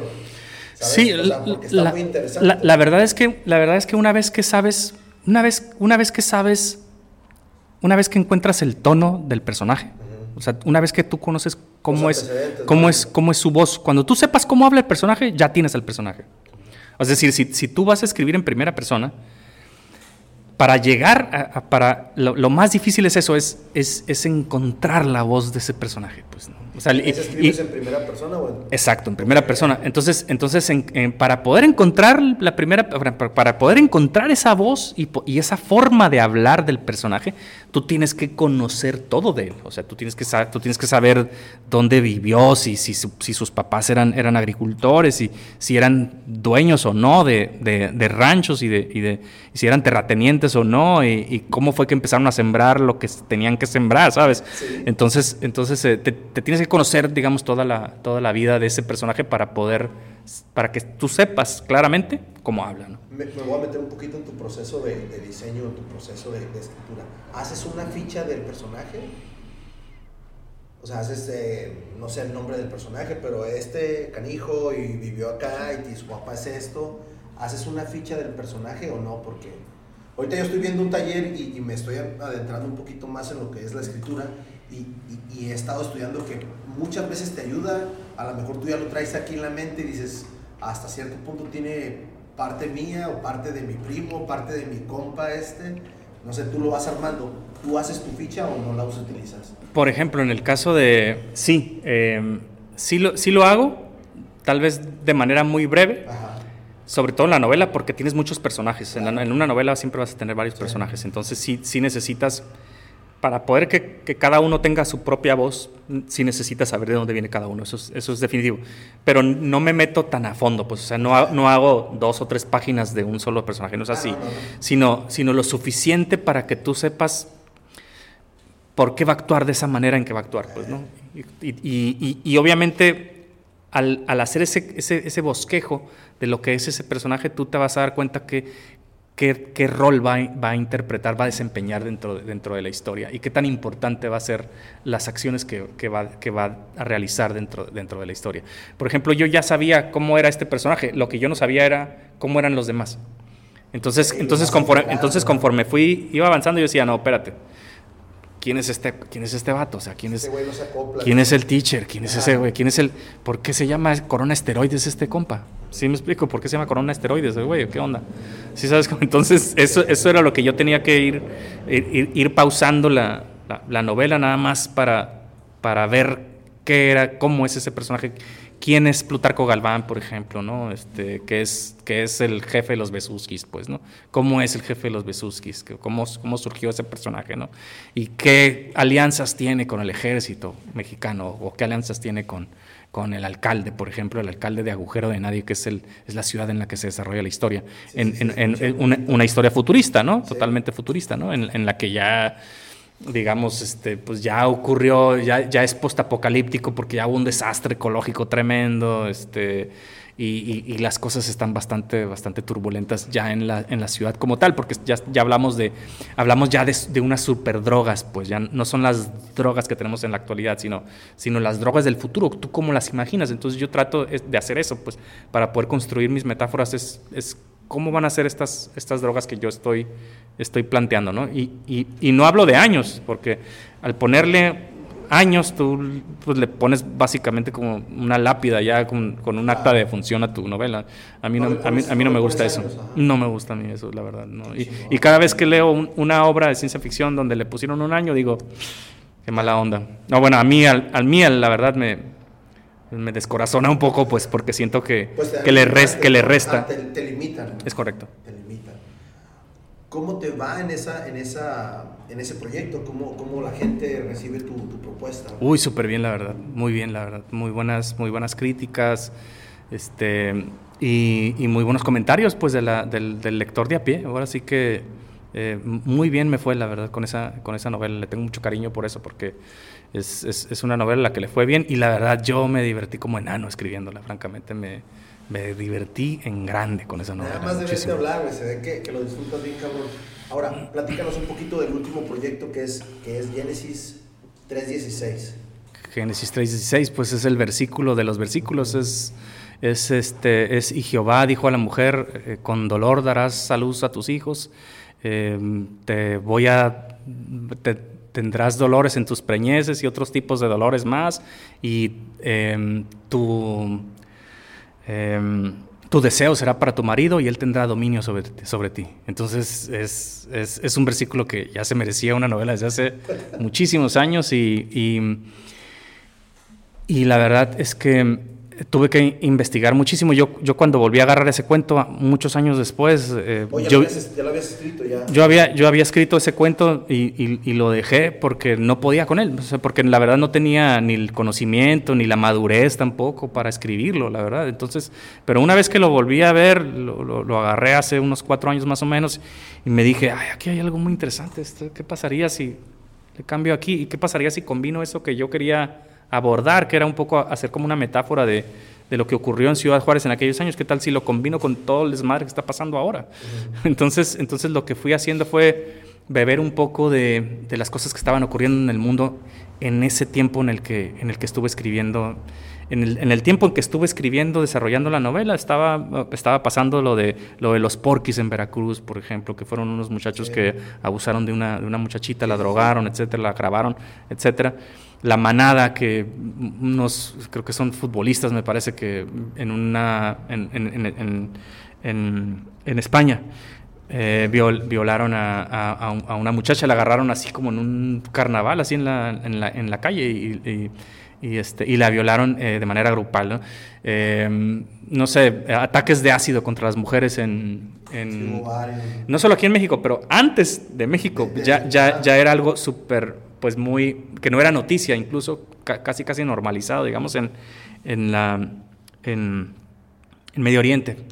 Eh, ¿Qué otras cosas? Muchas cosas, feminicidios, desapariciones de mujeres, eh, tantas, tantas cosas. Los incels, no sé si supiste de esto, es un fenómeno en Estados Unidos de un, un, un, grupo de, de, de vatos que, que, que se llaman que se hacen, que se hacen llamar a sí mismos y tienen un manifiesto incluso que se hacen llamar los involuntary celibates, que son célibes involuntarios, o sea, básicamente como solterones involuntarios, pues, que son personas que tienen resentimiento contra la mujer porque ninguna mujer los pela, pues, ¿no? Y, y entonces se dedican a, a, atacar todo aquello que parezca Kenny Barbie, ¿sabes? porque, porque es, algo, es algo a lo que ellos no, no van a poder llegar, pues, ni, y también porque tienen dificultades para establecer vínculos emocionales con las mujeres, ¿no? Y, y, y, además de, este grupito se aprovechan también los white supremacists, los supremacistas blancos de Estados Unidos, y les empiezan a inyectar odio, pues entonces hay uno, uno de ellos que de hecho viene de buena familia, este, tiene carro propio, sus papás tienen lana, nada más que son esos papás que nunca están, ¿no? que están de viaje siempre Y, entonces este tipo agarra un, su vehículo, porque tiene un, vehículo deportivo bastante bien, y, se agarra atropellando un chorro de gente para asesinarla, ¿no? En un arranque de, de, furia, ¿no? Y, entonces ese tipo de cosas son las que, las que, de las que me alimento para, para poder desarrollar esa novela. Y lo que, lo que elijo contar es, es, es un conflicto en el futuro, donde las mujeres ya tienen ciertos privilegios y ya, digamos que han, pasado ciertos años y han pasado ciertas cosas que les, que les han permitido a las mujeres, eh, por ejemplo, tener cierta prioridad en los trabajos o en la educación. Tú y yo sabemos para dónde va esto, estamos, estamos Este podcast está patrocinado por Beer Transfer. Beer Transfer, te traemos las mejores cervezas de todo Estados Unidos a la palma de tu mano Síguenos en nuestras redes sociales como Beer Transfer. Y que va a crecer y entonces cada vez va a haber menos oportunidades de trabajo y va a haber menos oportunidades de educación. Está cada vez más difícil entrar a una prepa pública. Tú te la sabes todo eso. Entonces, entonces yo, yo trato de imaginar cómo eso sería en el futuro y para las mujeres hay ciertos privilegios y entonces los hombres empiezan a perderlos. Entonces ellos empiezan a hacer las, las las manifestaciones, digamos, es, se vive un momento en el que ya el hombre está un poquito, le quitaron ese privilegio de ser siempre el primero. Exacto. Entonces, entonces ahí surge este choque entre dos fuerzas, entre, entre lo que es la cuadratura, que es, que, y que, tiene además, que es, que es, como una secta, es una, una, secta machista, una secta misógina, que ellos tienen además un, grupito de, violadores en el futuro, de, un grupo de, liderado por un psicópata, un junior desquiciado, que... Em, em, y, además tienen esta tecnología con la que graban, graban eh, con, unos neuro, neurocascos, se llaman neurocámaras de 360 grados, graban todas, todas sus violaciones y todos los, los, los feminicidios que, que, cometen para que otros más se puedan conectar a ese neurovideo por medio de, un, de, una, una, consola especial y de un, y de un, de un casco y puedan vivir esa experiencia de primera mano, casi casi como si ellos estuvieran participando en ella. Entonces, em, entonces del otro lado tenemos a este grupo que se llama Romboideas, que es una asociación feminista, una asociación que lucha por los derechos de las mujeres, una asociación que protege, que busca proteger sobre todo a las mujeres que, son acosadas y asediadas por estos, por estos, por estos, por esta gente, por estos hombres misóginos, ¿no? Y entonces hay una, y hay, y el, los feminicidios van, van a la alza, y entonces la, la profesora Rospar inventa, crea unos rombos antifeminicidio, que básicamente son unas especies de, como si fueran guaridas nucleares, como si fueran refugios nucleares que se ponen en el, en el piso, que son subterráneos, y entonces las, las mujeres que van a trabajar a las fábricas, que se tienen que ir temprano, se tienen que levantar para ir a, temprano para ir a la oficina o a donde, a donde sea o a la escuela, este, tienen una, una llave especial que, que activa el rombo, se abre o incluso tienen como una especie de alarma para cuando vayan ellas huyendo de los feminicidas, puedan, puede, se pueda abrir la escotilla y ellas puedan, puedan, puedan guarecerse. Entonces ese más o menos es el panorama en el que se desarrolla la, la, la, novela. Y, y, la verdad le está yendo súper bien, ¿no? Em, por ejemplo, te puedo decir que, que, es una novela que yo antes de publicarla, yo la, la rolé, se, la, se, la, se, la, di a dos o tres amigas, sobre todo mujeres, me interesaba mucho la, opinión de las mujeres, para que lo vieran y la verdad, pues, este, pues escuché puras buenas cosas, entre ellas que tiene un excelente final, por ejemplo, que, que el final dice, un, dice una amiga que le pareció genial, a Yuri ya la conoces, el otro día estábamos platicando y me dice que, que, cuando llegó al final y vio el, hay un glosario, dice que cuando llegó al glosario en el que se, en el que, en el que se revela, el, el, se revelan los nombres o los personajes en los que están inspirados, em, las, o los, sí, las figuras en las que están inspirados algunos personajes y sobre todo sus nombres cortos, porque si la lees te vas a dar cuenta que, que ahí se instauró una ley de, credencialización de nombres cortos y eso es para, para generar cierto desaseo en los procesos jurídicos y que los feminicidas puedan salir libres y, puedan librar la cárcel fácilmente. Entonces, eh, pero dice Yuri que cuando llegó a esa parte dice que, que lloró. Entonces, entonces para mí es una buena señal de que, una señal muy clara de que, de que el libro es bueno. Es la primera vez que haces ese tipo de experimento que antes de que la publiques, empieces a rolar hasta cierto punto un ensayo? Mm, no, ya lo he hecho anteriormente, sí, sí, sí. Sobre todo cuando, cuando se trata de, sobre todo cuando hay los personajes femeninos son los protagonistas, yo sí necesito tener la opinión Sí, de una el mujer. feedback, el feedback de- de- Totalmente. Sí, el, por ejemplo, eh, tengo una novela por ahí que está pendiente y la, la el personaje principal, la protagonista es una mujer y está escrita en primera persona, entonces ahí necesito con más razón, con más razón, donde me digan, donde me digan, o sea, donde a mí me digan, sabes que aquí suenas muy masculino, o sea, aquí suena muy masculino tu personaje, entonces no, no puede ser, ¿no? ¿Entiendes? Eso es, eso, eso es importante para mí. Este, No, y qué- bueno que lo haces porque es hasta cierto punto un- un- los detalles, ¿no? Los detalles. es que es como un producto. Antes de lanzar al mercado, lanzarlo al mercado tienes que hacer un focus group, ¿no? sí, sí, Tienes, sí. tienes, que, tienes que calarlo antes para que te asegures de que todo esté bien. ¿no? Y entonces ya tienes la plena seguridad de que, pues, de que va a triunfar ¿no? tu producto. ¿no? Esta fue la que presentaste el viernes pasado. Esta fue la, la que presenté el viernes pasado y la verdad me fue muy bien, muy buenos comentarios de, de, de- de muchas alumnas sobre todo y, y un alumno, por supuesto, ¿no? Sí, hay, también, también es para los hombres, obviamente. Es una Claro, novela, es que- es una novela de acción. Yo al menos así Sí. la, así, así es como la leo. Pues a mí me parece Creo una novela. Las letras no tienen sexo, ¿no? O sea, al, al final de cuentas, las letras son universales y para todos, ¿no? Así es, incluso hasta, incluso hasta independientemente del- del- de, las, de las problemáticas en las que tú te estás basando para escribir, porque, y y eso es lo que, es lo que yo, yo comentaba justamente el, el jueves 20 ahí en la Facultad de Humanidades, ¿no? Yo decía, bueno, si dentro de 50 años ya no existen los feminicidios, qué chingón, qué maravilloso sería que ya no existieran los feminicidios. Pero te digo que si, si, no, si no existe esa problemática dentro de 50 años, de todos modos la novela se sigue leyendo bien. Exacto. ¿Por qué? Porque es una novela interesante, porque tiene interesantes vueltas de tuerca, porque tiene un excelente final, porque hay ironía, porque no solo es una novela que cuenta cosas, sino que es una novela también conceptual en muchos sentidos, es una novela de ideas también, porque te, te, te- te mete, digamos, en toda esta misoginia que también ha estado presente en la literatura por, pero por muchos siglos, ¿no? Eh, me, me leí, por ejemplo, dos o, tres, dos o tres trabajos ahí de investigación sobre la misoginia en la literatura española, por ejemplo. La, la- la historia de la misoginia en, en universal en el mundo, digamos, ¿no? Leí algunas cosas. Y entonces así me enteré, pues no sé, de que, de que Alberto Einstein, el, el gran físico, pues ahí también se aventó sus grandes frases misóginas de todos los tiempos. También eh, el filósofo Schopenhauer también decía que, que la mujer es un, una- un animal de, de cabellos largos e ideas cortas, por ejemplo, ¿no? Este, y así dos o tres frasecitas Sí, que que, que yo las, que yo las agarro para dárselas a uno de mis personajes. Por ejemplo, hay un personaje que no es igual, pero es un poquito similar a Peña Nieto porque es, porque es como títere, digamos, ¿no? Y es un, y es un tipo que trae un chícharo todo el tiempo y, y hay, unos, hay, hay unos, hay unos fulanos que se llaman... Ay, se me fue el nombre de estos personajes, pero bueno, son unos, son unos personajes que le dictan, al- le dictan todo. Obedece, O sea, no, no, no tanto de obedecer, sino de dar los discursos. Ah. Porque cada vez que pasa algo, cada vez que la cuadratura hace algo, tiene- alguien tiene que declarar, ¿me entiendes?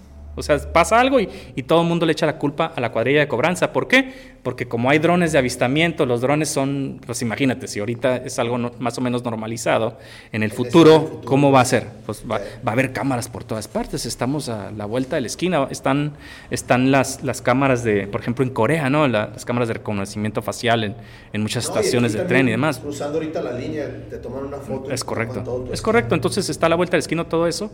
Y este, y pues, a- aunque usan máscaras de látex, de látex inteligente los, los miembros de la cuadrilla de cobranza, de todos modos hay una vestimenta que los. Claro. sí, hay- o, o hay un modus operandi, digamos, que los delata.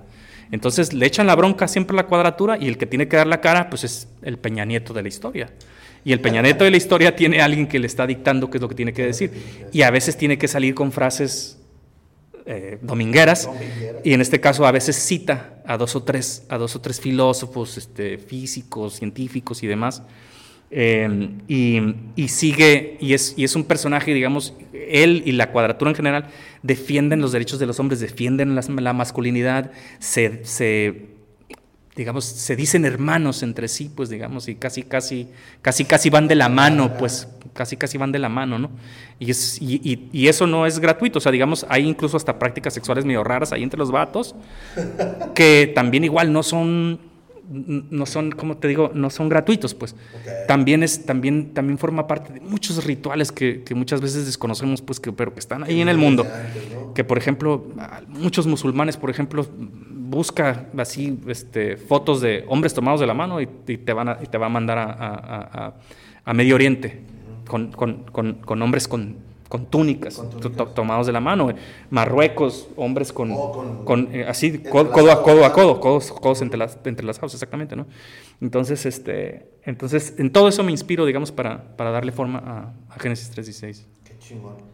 Esta la presentas el viernes. La presentaste el jueves ahí en UABC y esta la presento. Y esta la presento este próximo viernes 28 de octubre a las 6.30 en el Salón Mezcali del Mamut. Ahí, entonces ahí para que vayan, se echen su cervecita, comidita incluso. Esto antes el jueves. Ojalá. Tengo un episodio antes, pero lo voy a tratar de subir para que, para que sea más difusión. Estaría padrísimo. ¿Qué, se siente ahorita, este, Javier, que, que exista más difusión para ustedes, que al final de cuentas sigue siendo un escritor independiente?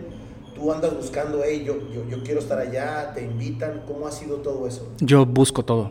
Yo, yo he estado buscando todo. Este, sí, sí ha habido dos o tres personas que me, que me han invitado y por supuesto he aceptado la invitación, seguro. Este, y eso se va dando, se va dando conforme uno va tocando puertas y, y digamos va, va siendo una labor de difusión porque yo sí subo las fotos y esto y lo, hago el video. Hice un comercial, por ejemplo, para, para, para del, de, de, la presencia de la venta de mi libro en el grafógrafo, por ejemplo, ¿no? Hice, hice, también, ¿verdad? No sé si lo viste. Entonces, entonces estoy, estoy tratando de hacer todo eso, todo eso que, que, muchos de mis colegas no hacen, pues. Ajá, y estás innovando en ese aspecto, porque yo no había visto ningún anuncio ahí en el grafógrafo, lo que hiciste. Sí, yo incluso hice uno también de la librería al día, hice uno, ah, hice, hice, uno de cafetería, que también, también está a la venta en cafetería el, el, libro actualmente. Y ese spot, el cafetería es el nuevo que está acá en el centro, entonces... En la calle 8. En la calle 8, entonces está, está bien.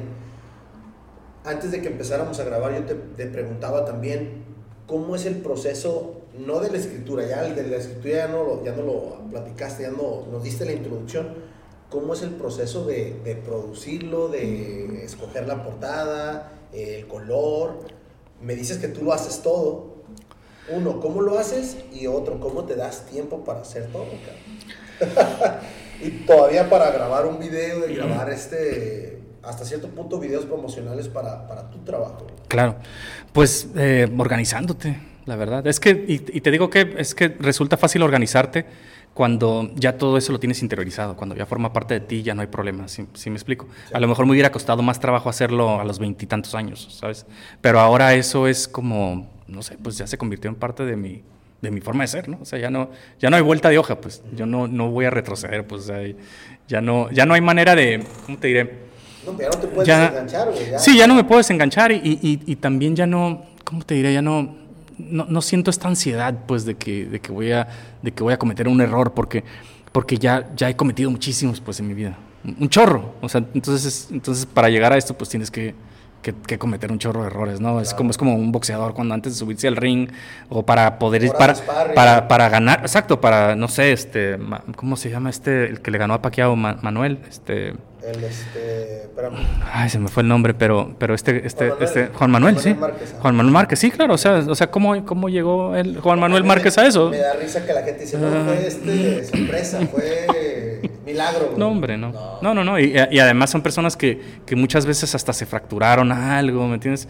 Que tuvieron que estar hasta reposando, ¿sabes? Entonces, pues mi vida ha sido así también, o sea, también igual que cualquier otra persona, pues me he fracturado cosas, me, partes del cuerpo, o sea, y el, alma también te la fracturas, ¿no? En el, en, el, camino de la vida, o sea, te ocurren un chorro de cosas. A mí me, me han pasado muchas cosas buenas y malas y he, aprendido de eso, he tenido la fortuna de, saber recuperarme cuando tienes que recuperarte eh, y, y, soy muy afortunado, la verdad, me siento muy, muy, soy una persona muy privilegiada de por, por, haber tenido esa oportunidad de conocer tantos autores, de, de, tener, de tener toda esta diversidad de trabajos que tuve, porque sí tuve muchos trabajos de distintos tipos, entonces... y es lo bueno, y eso... el camino recorrido aquí se ve reflejado. Claro. Yo veo también reflejado y, y, escuchándote ahorita que, que, es una carrera o es un, es un libro que tiene un proceso y se cocinó lento. ¿Cómo decide Javier estos este, este ya es el final. ¿Cómo decide? Y es una pregunta que también se lo he hecho a dos, tres artistas que he tenido aquí. ¿Cómo decides ya no ocupa otro pincelazo, ya no ocupa eh, el desescuadre? ¿Cómo decide? Te digo que bien, No dejo descansar. bien fácil. Cuando puedo, cuando, cuando puedo escribir la primera línea Del siguiente. del, no, la primera línea de ese libro. Porque yo, porque yo y al, y al igual que muchos escritores, yo escribo la primera línea del libro hasta el final. O sea, lo último que Ah, hago es escribir la primera línea. ¿Por qué? Porque la primera línea es la extensión, o sea, la primera línea, o sea, toda la novela es la primera línea alargada. Eso es. O sea, no, no, no hay de otra. O sea, esa, esa línea va a conectar absolutamente o va a hablar absolutamente de todo de lo que se trata la novela. Y cuando tú llegas a esa línea, sabes que ya está terminado el trabajo. O sea, por- y, y por qué tenemos que trabajar así? Pues porque competimos contra, contra la UFC, contra Netflix, contra YouTube, contra Twitter, contra Facebook, ah, contra todo eso eh, eh, competimos lo- los, que, los que nos dedicamos a la escritura. Y quien no lo tenga claro en ese sentido, pues no sé qué está haciendo, ¿no? A mí cuando me dicen, me dicen, no, es que, es que la, la, la, la realidad supera la ficción, ¿sí? Yo, yo no creo eso. Si, si creyera eso, pues mejor me dedico a otra cosa. Mejor me, sé, me hago bombero, no sé, me dedico a otro oficio, ¿no? Me dedico a otro oficio. Como, escuchándote también, eh, estaba planteando otra pregunta. Eh, eres una persona multifacética, multitask. ¿Cómo decides me voy a dedicar a escribir nada más? Sé que haces tus videos de, de música, sé que a lo mejor has hecho tus pininos, no sé, de, de cine o algo, pero ¿cómo decides ahorita? ¿Le voy a dar otra vez una oportunidad a, a otro libro? La verdad es que siempre le he dado la oportunidad a otro libro. O sea, nunca he dejado de escribir. Lo que pasa es que, es que ¿sabes qué? No se nota el trabajo que haces, pues. O sea, tú, tú estás trabajando. El problema es que tienes que soltar la novela y entonces yo la suelto, la dejo descansar me- me- y entonces me agarro, me empiezo a escribir otra cosa. Empiezo a escribir lo que sigue y luego ya cuando sé que ya estoy atorado, cuando sé que ya me cansé, que tengo que dejarlo descansar y, y- y irme al- y regreso al otro libro. Y entonces, entonces así, así he ido. Y, y obviamente todo eso lo vas compaginando también con tu trabajo, porque pues tienes, pues de, de algún lugar tienes que sacar para pagar la luz y el agua, este, y, y, no sé, simplemente ya ves que, ya ves que te comentaba que también, también fue un, un- fue- llegó un, un momento de gran crisis para todos, que fue la pandemia, ¿no? Perdimos a mucha gente, muchos seres queridos, muchos escritores importantes, por ejemplo, eh, fallecieron, ¿no? Por, a, causa de la, a causa de la pandemia, o al menos en ese periodo, ¿no? De la, de la pandemia, ¿no? Pero también con las grandes crisis vienen grandes oportunidades, ¿no? ¿Sabes? Vienen, vienen, vienen la oportunidad de resurgir. Entonces, entonces eh, eh, todo esto, a, a mí me han dicho, suelen decirlo muy seguido, ¿no? De que dedícate a una sola cosa, especialízate, ¿no? Este, yo la verdad, yo, yo digo que cada quien haga lo que su corazón y lo que su cuerpo le pida. Yo también opino Yo eso, yo eso es lo que creo que la gente debe hacer, que los, los, los jóvenes, es- eso es lo que deben de hacer.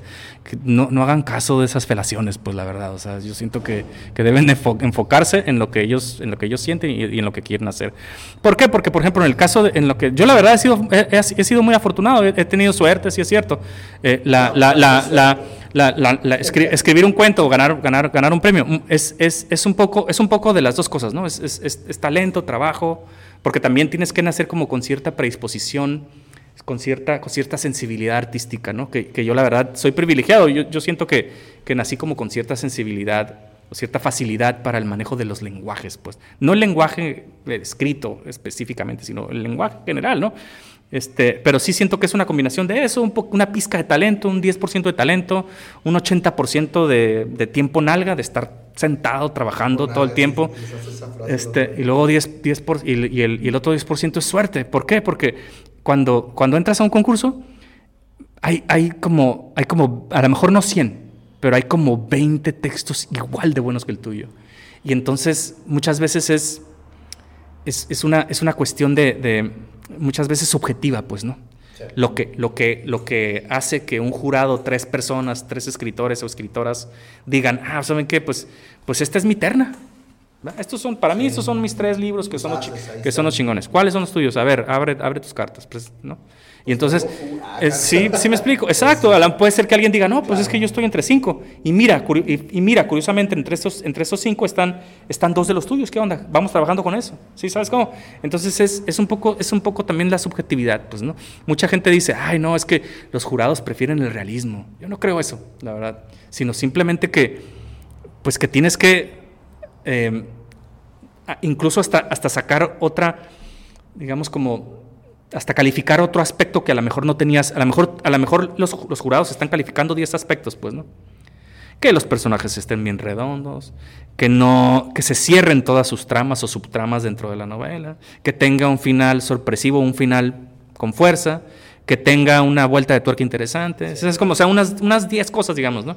Pero a lo mejor puede llegar el momento en que digan, no, pues es que necesitamos inventar un nuevo criterio para poder decidir cuál de, cuál de los tres, o cuál de estos tres es el ganador, pues, ¿no? ¿Te ha tocado ser jurado de algún trabajo? Sí me ha tocado un, un par de ocasiones, pero para, para con trabajos para- de preparatorianos y de secundaria. Pero- me han invitado y he tenido la oportunidad de, Pero de ser jurado, ¿no? ya dices, ah, mira, yo me voy a encajar como lo que tú acabas de decir, ¿no? Eh, yo no voy a checar nada de esto, pero me voy a... Yo voy a ser juez de esto, nada más en particular. Entonces está, está interesante también ya empezar a hacer ese tipo de funciones, ¿no? Sí, sí, sí, sí. Pues, o sea, digo, em, lo interesante ahí es cómo te pones de acuerdo también con los otros jurados, exacto, cómo decides qué, qué es lo que van a, qué es lo que vas a calificar y qué es y qué es lo primero que vas a descalificar. Por ejemplo, por ejemplo, es, es muy fácil empezar a descalificar cuando cuando hay muchos errores ortográficos y, y de redacción de en general. redacción, ajá. Entonces dices, ah, que pues así está fácil. Entonces ahí eliminas como unos 20, 30, 30 trabajos, ¿sabes cómo? Ya los, reducí, ya los redujiste a 70.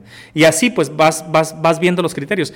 Este, este morro se pasó de lanza y en vez de presentarme una novela de- con, a doble espacio, este, lo hizo a, a un, a un espacio. Desde el Va, no para afuera, exactamente, así es, exactamente. Javier, ¿el, ¿el escritor nace o se hace? Las dos cosas, creo. O sea, o sea, es decir, lo que te decía, ¿no? Que sí hay, que hay cierta, hay cierta, cierta sensibilidad o, o- o naces con cierta facilidad para una cosa.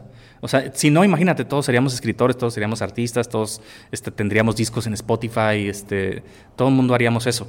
Pero siento que sí hay personas que nacemos con, con- con cierta tendencia, nada más. No es que te defina ya para siempre y tengas que, ser, que tengas que hacer exactamente eso, sino que sien- siento que sí naces con cierta, con cierta facilidad para, para algunas cosas, ¿no?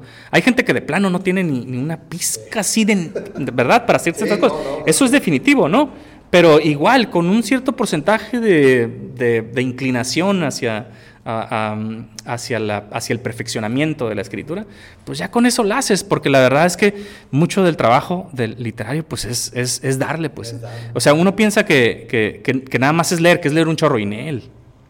La gente muchas veces, los mismos jóvenes se equivocan. Es que Claro. no, no, no nada más es leer, leer muchísimo. O sea, presumir que leíste 100 o 200 libros no te ayuda en te nada. ayuda, sí. Tienes que combinar eso con la escritura. ¿Por qué? Porque te tienes que, tienes que equivocarte ahí en la escritura y tienes que, tienes que ser capaz de darte cuenta de eso tarde o temprano, ¿no? Y recurrir a eso, a los talleres, o formar tu propio grupo y que te critiquen. Cuando sea, imagínate, o sea, cuando tengas, cuando, preten- cuando pre- presentes un texto en un grupo de personas que sabes que son buenos lectores, o sea, ellos, ellos te van a, ellos sí te, te van a criticar, eh, eh, em, ¿cómo se dice? Sin afán de adulación, o sea, te van a ser sinceros contigo, definitivamente, ¿no? De eso se trata, para eso son los Eh, talleres. ¿te dan un bajón o, o- O, o, o qué tal, o un, día, o un día te dicen, o un día te dicen, ¿sabes qué? Esta vez te quedó perfecto. Esta vez no tengo nada que decirte. Y así pasa. Así, así me ha pasado a mí en, en- en- en talleres. Y, y le ha pasado no, no solo a mí. O sea, Sí, obviamente no. muchos otros compañeros también les ha pasado eso, ¿no? Y en otras ocasiones me han dicho, no, pues por ahí no va, ¿no? Por ejemplo, una, sí, o sea, por ejemplo, no sé, cuando fui al- a, un- a uno de mis primeros talleres de cuento con Rosa Beltrán, pues yo quería, fíjate, yo traía, ah, ya es como somos los jóvenes, sobre todo cuando eres joven es, es como más, más, más, este, pues fanfarrón y ya sabes, ¿no? Este, entonces yo quería hacer la hazaña de crear un cuento interactivo, imagínate, en aquel tiempo, ¿no? Que, el lector pudiera escoger su propio final, ¿no? ¿Por, por qué? Porque yo me había entusiasmado mucho con, una, con un cuento que leí de Ana Lidia Vega, que es una narradora cubana, está en, en, un, en un, libro que, que, que, muchos escritores hemos leído, que es el de Seymour Menton, que es la antología del cuento hispanoamericano. Y ahí hay, ahí hay, digamos, como cuentos representativos de todos los países de Latinoamérica. Y entonces uno de ellos es de Ana Lidia Vega y se llama Tres eh, Letra para Salsa y Tres Soneos por Encargo. Y básicamente es un, es un cuentito muy padre este, con un ritmo bien bonito y bien sabroso, las palabras bien sabrosas, ¿no? La, que escoge ella. Y, entonces te presenta tres finales eh, alternativos. Entonces tú, te lees los tres y escoges el, bueno, ¿no?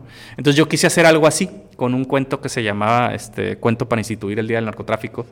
Y entonces, entonces, me, entonces me, dice Rosa Beltrán, ¿sabes qué? Tienes muy buen oído, o sea, porque porque así está la primera parte escrita, escrita en primera persona y, y, parece que estoy escuchando al personaje como que, como que cobra vida, ¿no?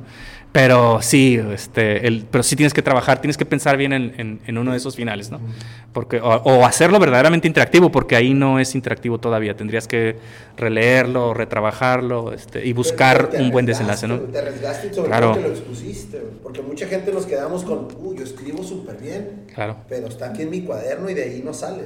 Cierto. O sea, no, eso, eso es valentía. Cierto, y te digo qué pasó con ese cuento, sí lo volví a retrabajar, pero de todos modos no me quedó bien y, y, y lo mandé a un concurso que se llama El crimen como una de las bellas artes. No gané, pero quedé en la antología. Entonces se, sentí bien bonito. Y me pareció súper interesante que a mí me lo mandó, me, lo, me lo, enviaron por, por, por correo, eh, del, porque lo hicieron en, en el, el en Coahuila, fue en Saltillo, Coahuila me parece. No estoy seguro si es Saltillo o alguna otra ciudad de, de, Coahuila. Este, entonces me llegaron mis cinco ejemplares, algo así, ¿no? Ya, ya ni los tengo. Este, y, y, lo más interesante fue que llegó modificado el cuento. O, sea que, o sea que se tomó, ni me preguntó ni nada. Y yo creo que, porque, que fue también porque yo perdí mi, mi número telefónico, ¿no? Ya ves esos datos de contacto que un día envías pues, eh, pues yo perdí mi celular, ya sabes cómo eran esos tiempos, ¿no? Hace mucho tiempo. Y entonces, entonces este, el editor, el, el, que, el que puso el prólogo de la antología y todo, el que escribió el prólogo de la antología, le hizo modificaciones y la verdad, pues quedó, quedó más chulo, quedó más lindo, ¿no? Y aprendí esa experiencia, de esas cosas, de esas cosas poco a poco vas, vas, vas aprendiendo. No naces siendo un escritor maravilloso, tienes que cometer un chorro de errores para, pues, para perfeccionar tu, tu disciplina, ¿no? Para perfeccionar tu trabajo para ir cerrando nuestro episodio que ha estado, la verdad que muy, de mucho aprendizaje, esperamos que la, gente lo, lo, vaya aprovechando. Obviamente tú eres maestro y ahorita eh, eres figura paterna y eres hasta cierto punto ya vas a empezar a hacer referencia, traes tus testimonios que son los libros. ¿Qué se necesita para la gente que empezamos a escribir o que nos gusta leer y queremos empezar a escribir? ¿Qué se necesita para llegar a hacer lo que tú estás haciendo? ¿Qué recomiendas a la gente que, que empieza en este mundo de las letras, de la lectura? Pues eso mismo que ya te he comentado, este, animarse a cometer errores, ¿no? A tener, a, tener ese, a tener esa valentía que tú, que tú, que tú dices que yo tuve, ¿no? Y, y, pues sí, es que, es que cuando entras a un taller, pues tienes que tener valentía, o sea, en, algún momento tienes que, tienes que mostrar, tienes que mostrar tu trabajo, tienes que, tienes, tienes que exponerlo. Exacto, ¿sabes por qué? Porque no solamente vas a aprender de tus propios errores, sino también vas a aprender de los errores de los demás. O sea, tú vas a ver, tú vas a escuchar, y eso, y eso es algo que, que, los grandes escritores y los grandes talleristas promueven en sus, en sus talleres, ¿no? Que, que, que al momento que, vamos, que tú entregues una copia de tu texto a todos los que están ahí y, y cada uno te diga algo sobre tu texto. O sea, que, que, te digan lo que, lo que ellos quieran. Sí.